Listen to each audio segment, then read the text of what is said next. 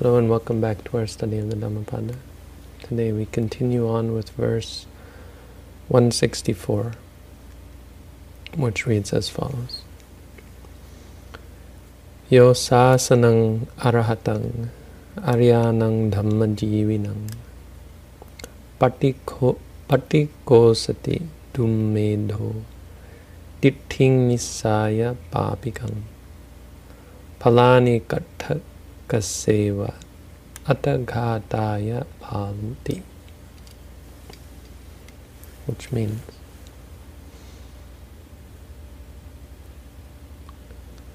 Yo patikosati, yo dumedho patikosati, whatever fool, whatever person, whatever person insults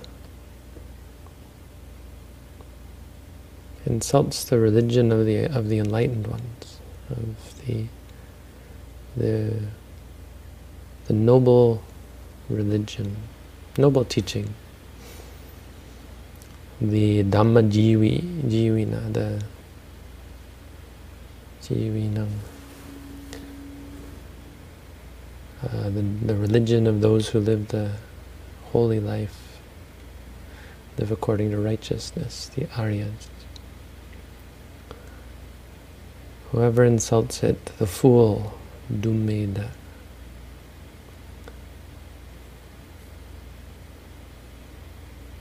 Diting nisaya.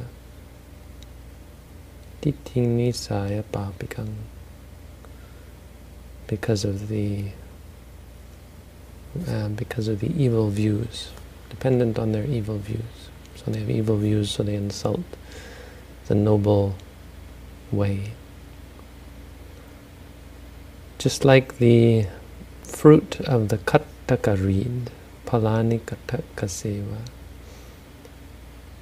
palati, they, the, they bear fruit, the bearing of fruit, or the fruit that comes from their acts, destroys themselves. So there's this reed, the uh, kattaka reed, that is so when it bears fruit, the fruit is so heavy that the reed snaps. Such a person who insults the, reviles the good way, the noble way, and has evil views, destroys themselves, just like that. The fruit of their evil. So this was um, taught in regards to the elder Kala, Kala was a monk who lived in Savatthi. And it, the story goes that there was a certain woman who, maybe an elderly woman, who looked after him uh, with the tenderness of a mother for a son. So she took great care of him. Uh, and one day, her neighbors went to hear the Buddha this uh, teach the Dhamma, and they said, "Oh, it's how wonderful is it to hear the teachings of the Buddha? How great is it?" And so, hearing this, she says to the elders, "What do you think? Should I go and listen to the Buddha teach someday?"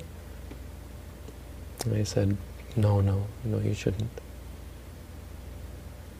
And again, she started thinking about this, and so she asked him again, you know, well, why not? And he said, oh, no, no, it's not, not worth your time. Wouldn't give her a good reason, but he kept dissuading her from it.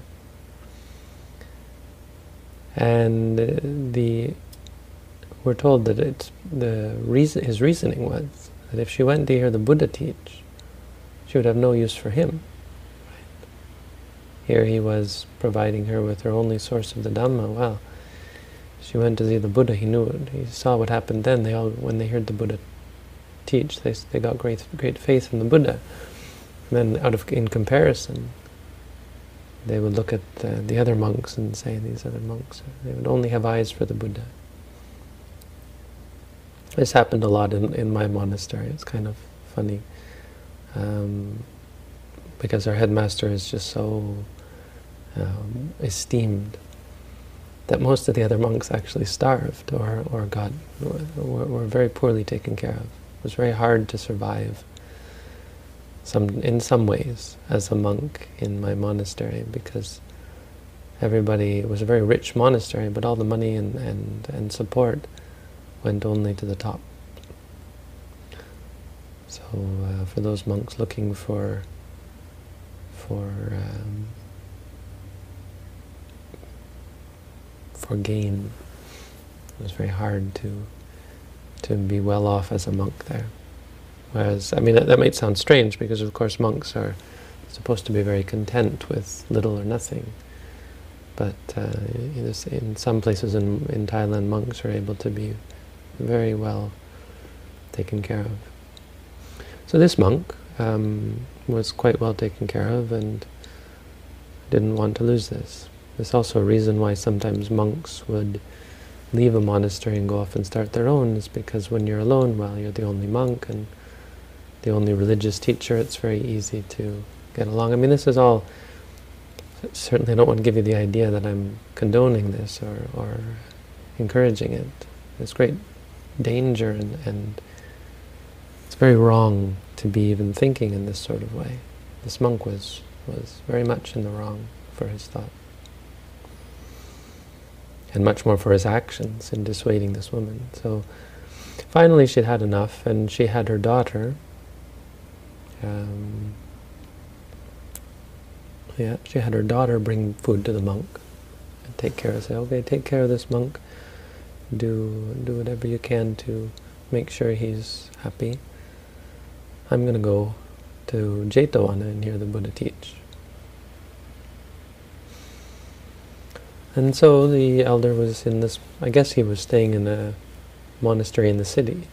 There would be I guess, places to stay in the city. And when this monk saw him coming, when this monk saw her coming, uh, bringing him food, he asked her, "Oh, where, where's the, where's your mother?" She said, "Oh, he's she's gone to hear the Buddha's, Buddha teach." And as soon as the elder heard, the, the monk heard this, he got consumed with anger and fear that she had disregarded his words, disregarded his evil advice. And he ran or went quite quickly to Jetavana. And when he saw this woman listening to the, Dhamma, the, the Buddha teach the Dhamma, this anger and just blind rage, because can you imagine having the audacity to do to to to do what he did, which is he, he goes to the Buddha and says to the Buddha, Bhante, this stupid woman does not understand your subtle discourse on the Dhamma. How awful, no? To in the in front of the in front of this woman scold her like that and discourage the Buddha from teaching as though the Buddha didn't know how to teach people to their own level, right? And he says, teach her instead. He, he has the audacity to tell the Buddha what to teach her. Teach her the duty of almsgiving and moral precepts, dana and sila. Basically what he's saying is, don't teach her anything deep. Why? Because I can't teach her anything deep, because I'm an evil, vicious, foolish monk, and uh, I'm, I'm, I'm basically useless. So um, if you teach her the great Dhamma, what use will she have for me? I mean, it doesn't say this, but this is, of course, the unspoken reason. It's because he's really a, a terrible person, and he doesn't want the comparison. So if the Buddha just teaches, teaches her simple things, things that won't actually make her enlightened, you know, of course, the worst for him would be if she were to become enlightened, because then she'd turn around and look at him and say, why are you teaching me, you useless man? Uh, but if he teaches, if the Buddha were only to teach her uh, charity and morality, well, then he'd have a chance. Because those are simple things that simple people can teach. It's not easy to teach about vipassana or insight meditation. It's not easy to teach people mindfulness, you know.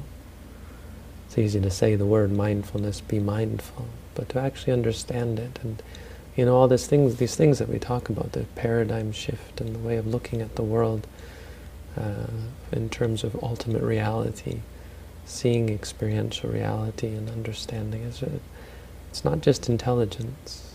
It takes vision, it takes insight. It takes, um, it takes concentration or focus, which means your mind has to be, to some extent, pure. If your mind is full of evil, unwholesome desires, it's very difficult to think, even to, to, to resonate with concepts like impermanence, suffering, non-self. Not easy.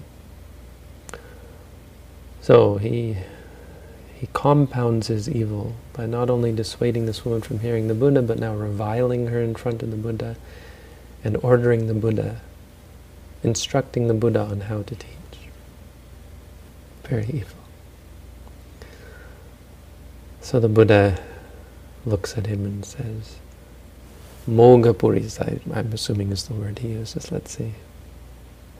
Oh, he says, Dupanyo, you stupid person. Panya is wisdom, Dupanya means someone who has no wisdom. Papikang diting nisaya buddhanang sasanang patikosati. It's curious that the Buddha uses these words. He says, based on your evil views, you revile the religion of the, you revile the religion of the Buddhas, because he's not actually. I mean, that's one thing he's not explicitly doing, and so this this speech is meant to connect it to the verse. And if you look at this, you might think, well, this is just the commentator trying to fit a different story in with this verse, which is totally unrelated. You might think that way because right the verse is about reviling the Dhamma, which is an important concept that we'll talk about. But the story is about uh, evil and, and the fear of losing one's gain, really, uh, losing one's income, the fear of the Dhamma. But we can be charitable and uh, to the commentator, and there's a there's an easy way to understand this. I mean, that the Buddha is trying to, and in many cases it appears that this is the, the way it was. The Buddha was trying to redirect things. You know, often the Buddha's response to a problem is not to address it head on, because just just uh, arguing with someone or, or debating or fighting with someone uh, may, may, may mean that in the end you're right and they're wrong, but it may not fix the problem, right? What is the true problem here? And so the Buddha hits the heart of the matter by saying, in doing this, you are you are uh, insulting the Dhamma. You are reviling it. You are, in some way, um, attacking the Dhamma. So rather than actually um, point out that he's just afraid of losing his gain, he says. Uh, really what's at stake, what's uh, what's at work here, in play, at work here, is your your evil outlook, you know, your corrupt way of looking at things, uh, and you're only going to hurt yourself. You know, you think you're you think this is to your gain, to prevent this woman from hearing the Dhamma, but it's only to your loss. So he that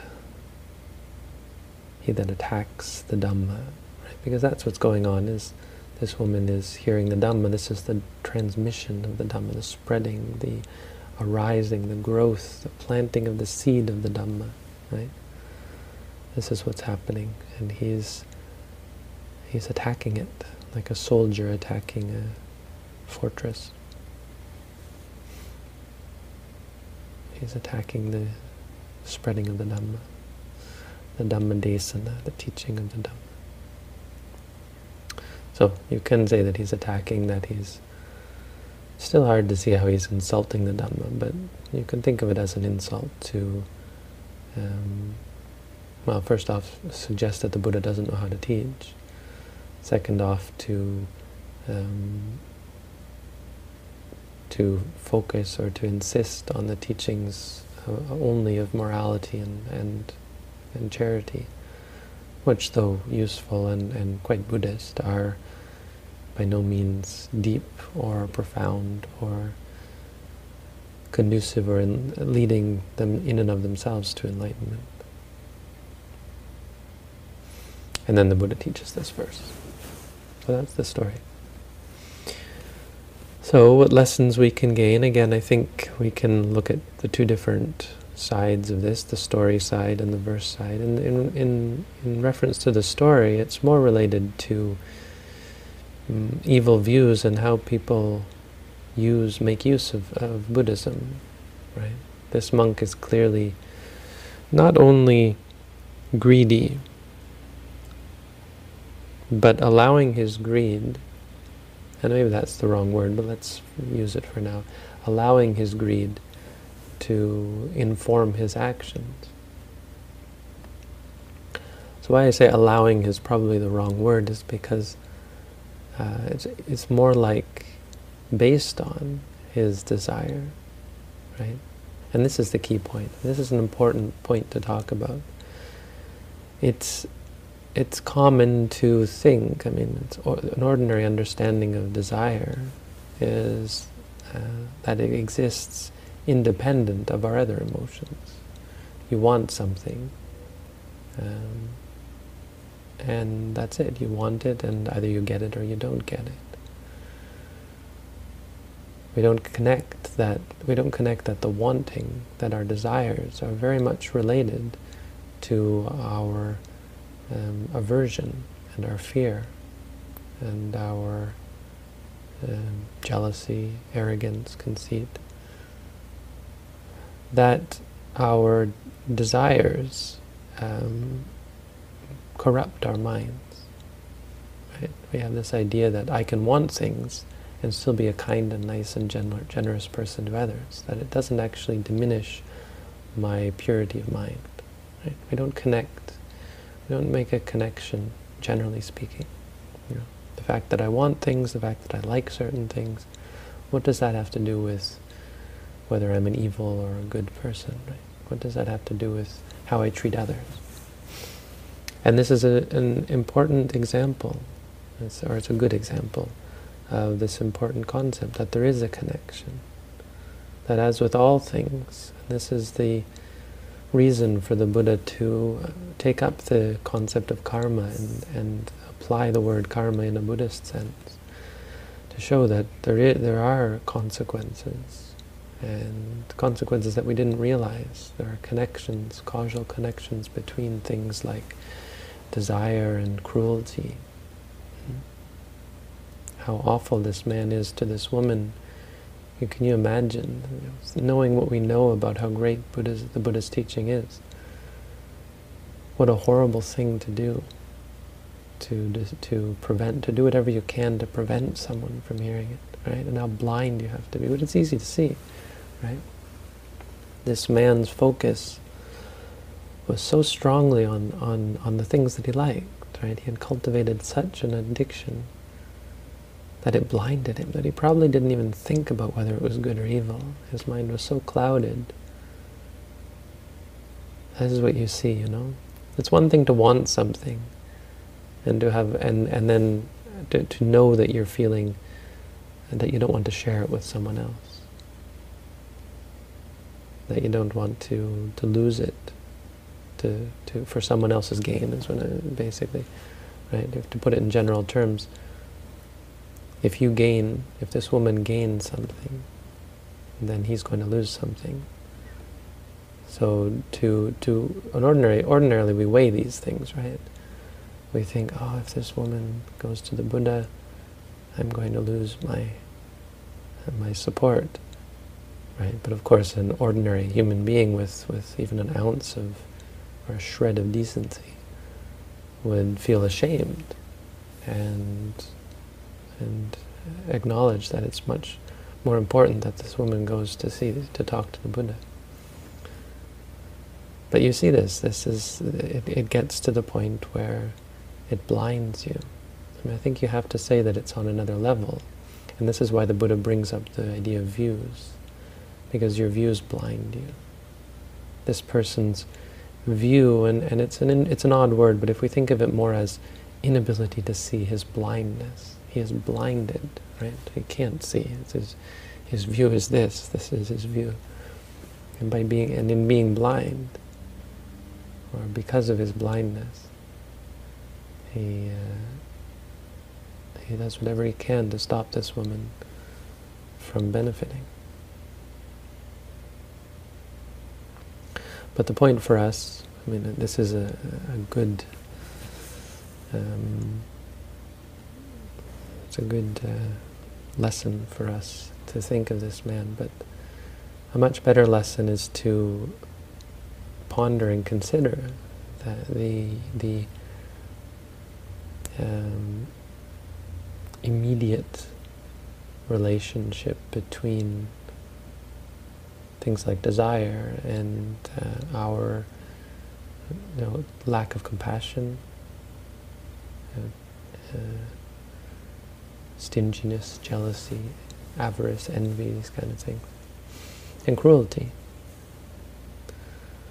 That um, you can't just go ahead and want and want and want and, and still be a kind and gentle person. I mean, it actually, the way it is, is the more you want, it starts to suck away. It starts to eat away at your goodness. You can be a good person and start to want and to like things.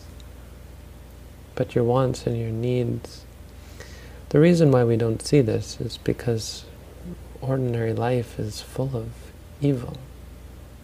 You know, ordinary human life, we don't think of it this way. And it only really makes sense if you actually take the time to meditate and become sensitive. Because that's what it is. If you're living in a cesspool, you aren't sensitive to, to dirt, to filth. But once you begin to, purif to, to purify your mind, like a person who's left the cesspool, taken a shower, and when they go anywhere near the cesspool, they're completely revolted. You become more sensitive to it. And I mean, good people are more. That's what we talked about last time. Good people are quite sensitive to evil. Evil people are not sensitive to evil. They're quite sensitive to good. And uh, allergic to it, one might say. And this is a really important point with craving. Craving isn't so desire isn't so much about the consequences, um, you know, in terms of, uh, you know, later you might not get what you want, you'll be upset. That's important, but much more important is the very act, the very nature of the act or the state of wanting something, that it it corrupts the mind. It has an immediate effect, and it has a direct relationship with your clarity, your purity, your goodness of, of heart as a part of what you see in meditation. You can see the you can see and feel directly how wrong it is to cling to things, to desire things, which seems so foreign to most people. Right? There's this idea that it's part of being human, and it's more static, right? We think of it as static. I like X, as though you've always liked X and you always will like X and it's just part of who you are. Which is not at all the case. It's a habit. By reinforcing it, you're, you're strengthening it. And it's pulling on everything else. It's taking energy away from good things you could be doing, and it's corrupting them. It's lowering, it's reducing your interest in being a good person. So, this is um, the sorts of things that uh, are interesting in regards to the story. The verse, again, related though it is, does clearly teach a different, uh, a different lesson, um, but related, and it's related to uh, the idea of karma. And it offers an interesting um, the interesting idea that there's something especially bad about evil done in relation to Buddhism. Right? I mean that that's how it that's the superficial expl- the superficial description. But what it's really saying is that when you oppose good things, your your opposition to good things is um, resulting results in evil proportionate to the goodness of the thing that you're opposing. That's really the Buddhist um, dogma or doctrine. Right, in Buddhism, what's the most pure and beautiful and wonderful and, and good thing? Of course, it's the teaching of the Buddha, not just in its theoretical state, but in terms of the dissemination. Anyone who gets in the way of someone hearing the Buddha's teaching, I mean, is understandably thought to be doing one of the most horrific things possible. Not, not the most, but it's got to be up there to cut someone off, to purposefully prevent someone from such a powerful good. It's a special sort of evil, right? It takes, for this man to allow his desires to lead him to actually ignore this woman's good or prevent her, you know, to be so blind. It takes blindness, is the point beyond ordinary blindness. It takes a, a mindset is really what ditti, you know, ditti was the word view and that's what it means. But it, it relates to mindset. This person just is perverse, really. Their mind is corrupt or perverse. Twisted is the point. The way they look at the world is so mi mixed up, messed up. That's really what view is all about. And so that's what this is teaching. It's teaching about views, well, yeah, so it's more than one thing. It's teaching about the special evil of reviling the Buddha, of reviling the Dhamma, or the Sangha, of attacking them. Uh, and it's talking about the, the evil that's required to do that, the, the, evil views, how twisted you have to be. And so that's how this all relates to meditation and, and how views come into play and what, what views really mean in Buddhism and why they're such an important thing. A view, the views that we're concerned about, the concept of views is the twisted way of looking at the world. Right? We had this question about what is right view. Well, theoretically, right view is anything that's in line with, with reality. Um, but that's not really what we're concerned about we're concerned with is obtaining noble view, which really means a straight relationship with reality, where you see things, you connect with reality. This is this, it is what it is.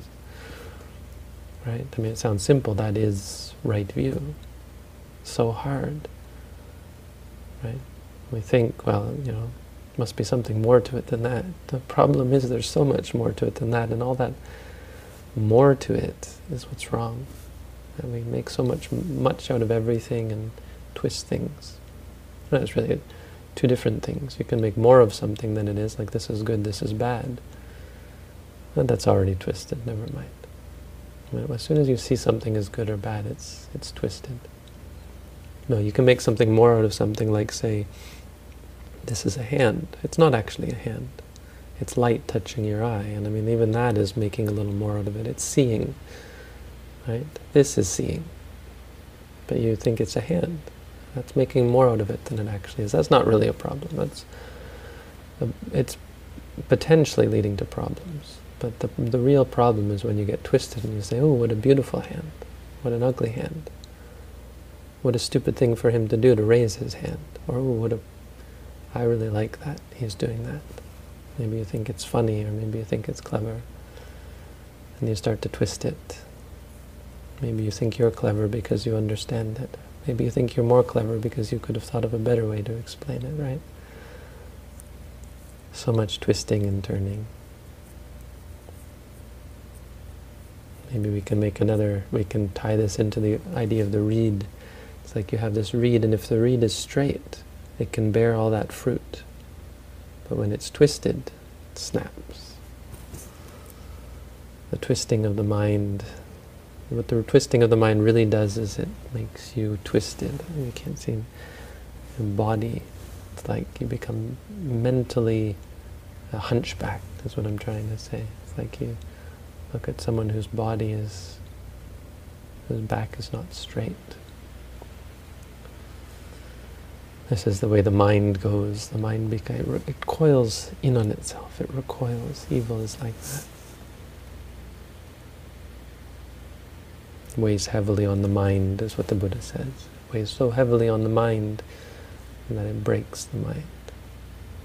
That's a good example. This man was clearly so consumed by evil that he did the unthinkable. I mean, there are worse things he could have done, like he could have come and tried to kill the Buddha or something. Oh no, if I kill the, maybe if I kill the Buddha, she won't be able to hear his teachings. That would have been worse. But it's still, it's, it's hard to fathom the gall of this man. And clearly caused by evil. This isn't just a fant this isn't just a fairy tale. This is happening all the time. Today there was a, uh, a mass shooting in Las Vegas, and uh, I think it had something to do with that. Apparently, I don't really follow the news, but something to do with a gambling debt, which is very apropos to this sort of story. Can you imagine? Incredible, incredible to think if assuming that this is what I heard or what I read was, was what really happened, someone was became so consumed by greed and, and anger at their loss that they went out and shot hundreds of people or something. This isn't a fairy tale, this is reality. There are very real consequences to our evil. And you think, wow, you're overstating it, you know. My evil is not like that man's evil. It's only a matter of degree. Evil is evil. And that's why we call it evil. We don't beat around the bush and say, it's okay. Everyone likes things, it's not really evil. It is. It really is evil. It's evil to want anything. It's just a matter of degree is what we don't get. We think it's okay to like, just don't get out of hand. It's all out of hand. It's all wrong. There's no good that comes from wanting or liking things. It's a hard pill to swallow. But for someone who's mindful, there's no other way. You can't you can't see things that way anymore. That wanting could be in any way good. You can't deny the fact you don't want to deny the fact. You free yourself from the blindness of thinking that there's some good to be had from liking or wanting. So, that's the Dhammapada for tonight. Thank you all for tuning in.